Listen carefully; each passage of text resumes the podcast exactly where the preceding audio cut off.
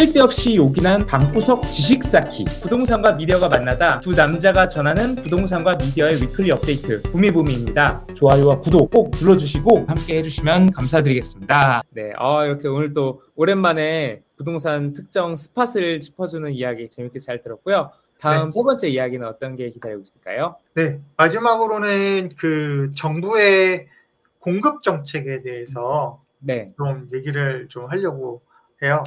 아, 최근에 그 지코노미에서 네.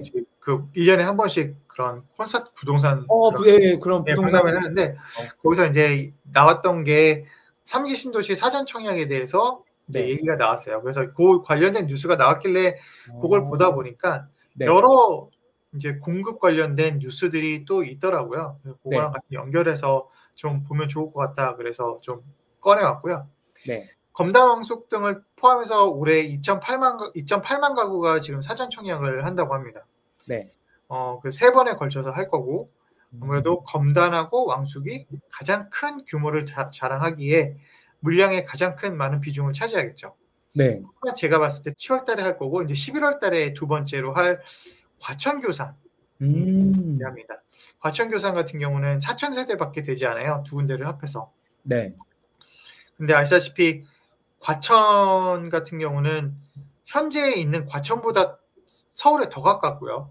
오. 과천 지구 같은 경우는 네. 교산 같은 경우도 지금 현재 하남 굉장히 음, 핫하죠. 그 바로 네. 옆에 있는 곳이 교산이고 음, 그래서 요 강남 접근성이나 아니면 업무 뭐 강남뿐만 아니라 다른 지역으로도 좀 접근하기 수월한 지역이 요번에 분양이 되는 거라 어, 요 지역은 좀 어, 처음 구역 지정할 때부터 좀 네. 이슈가 됐던 지역이었고 이런 음. 지역들은 좀 눈여겨 보면 좋지 않을까라는 음. 생각이 듭, 듭니다. 그거에 플러스 이제 민간 사전 분양, 민간 건설사들도 이제 사전 분양을 해라. 그래서 24년까지 10.1만 세대 음, 예, 분양 사전 분양을 하- 할 거다라고 발표를 했었고요. 네. 도심 공공 주택 복합 사업 이거 음. 같은 경우는 이제 택지 개발이 아니라 기존에 있었던 도심에서 어, 기존의 노후 주택들을 이제 뭐 재개발이죠. 쉽게 음. 얘기하면 재개발인데 이제 공공 주도하는 공공에서 주도하는 재개발인데 요거에 대한 구역 지정들을 계속적으로 하고 있고 네, 마지막으로 이제 지방자치 산하기관 뭐 SH나 IH 같은 곳에서 그러니까 어, SH는 이제 서울 주택 공사고 IH는 이제 인천 주택 공사인데 이런 아, 쪽에서도 이제 상생 주택 그다음에 누구나 집 사업들을 진행을 한다고 합니다. 네. 자 이렇게 진행을 하는데 그러면은 어 좋다 좋아요 이렇게 진행을 하는 건 좋은데 네. 근데 사실은 저희가 계속 그 공공에서 지금 공급을 하려고 하는 이 사업들이 어떤 음. 문제가 있냐라는 음. 것에 대해서 이제 계속 얘기를 해왔었는데 네. 다시 한번 어, 요 요번 주에 요 유독 이런 뉴스들이 좀 많이 나와서 뒤동네부터 해가지고 떠들썩했죠. 네. 일단 3기 신도시 같은 경우는 지금 교통망을 기존에 2기 신도시 같은 경우는 만들어 놓고 교통이 안 돼가지고 굉장히 애를 많이 먹었잖아요. 근데 네. 3기 신도시는 발표하면서부터 교통망 계획들을 다 발표를 해서 아 우리는 교통에 대해서 문제 없을 거다라고 음. 발표를 했었어요. 음, 근데 그럼에도 불구하고 지금 스케줄을 보아하니 어, 입주 후에 한 4년 정도 뒤에나 음, 교통이 뚫릴 것 같다라는 음. 뉴스가 있었어요. 올해. 이제 그 대표적인 것이 이제 고향, 고향에서 이제 그 네. 고, 고향선, 고향선이었네. 그 창릉 지나서 이렇게 가는 네. 그 은평을 지나서 가는 고선 그거 그거 같은 경우, 그다음에 왕숙, 그다음에 음, 교산, 교산은 이제 하남 지나서 이제 또 강동 쪽으로 가는 거죠. 음, 왕숙도 마찬가지로 이제 강동 쪽으로 갑니다. 네. 그래서 그런 철도 계획들이 있었는데 네. 이런 것들이 이제 3에서 4년 정도 또 늘, 늘어질 거다라는 얘기가 있더라고요. 음. 그리고 마찬가지로 아직 2기 신도시도 네. 지금 2기 신도시 지금 다 입주한 지 다 끝났잖아요.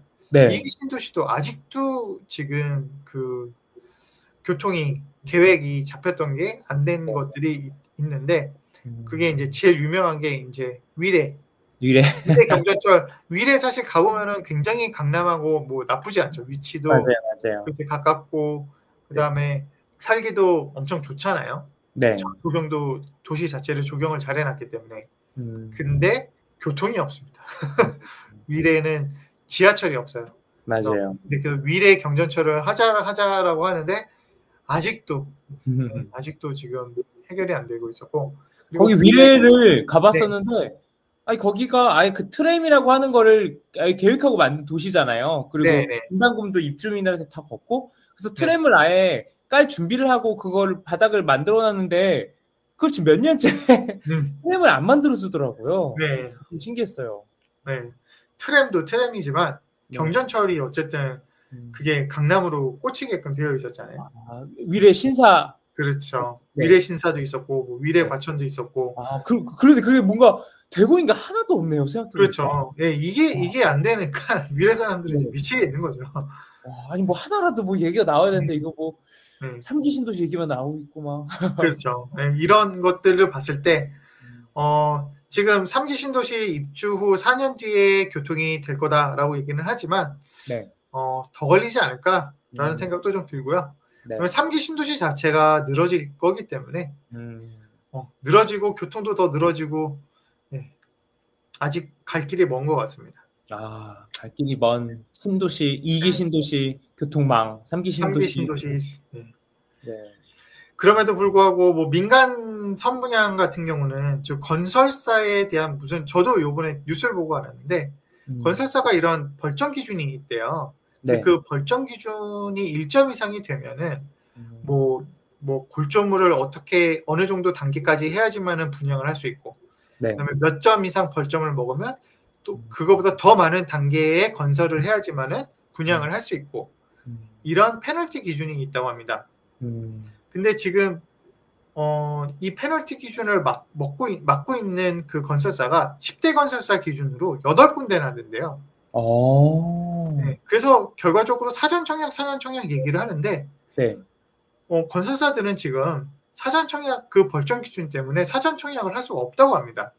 아. 그래서 건설사들이 네. 어, 이거는 지금 어, 행정적으로 어, 지금 두 가지 반대되는 거를 지금 얘기를 하고 있는데 네. 이런 게 지금 풀려야지 우리는 할 수 있다 라는 어. 얘기를 하고 있, 죠 이거 되게 중요한 이슈네요. 이거 아니 사람들은 당연히 메이저 브랜드하고 하고 싶어 할 것 같은데 네, 메이저 브랜드는 사업을 할 수 없는 상황이고. 그렇죠. 어, 그 민간 건설사들이 지금 그 가주, 분양할 물건들이 음. 어, 뭐 대형까지는 아니겠지만 중형 평수들 우리가 얘기하는 뭐 84제곱이나 59제곱이나 이런 평수들이 많이 있거든요. 지금 네.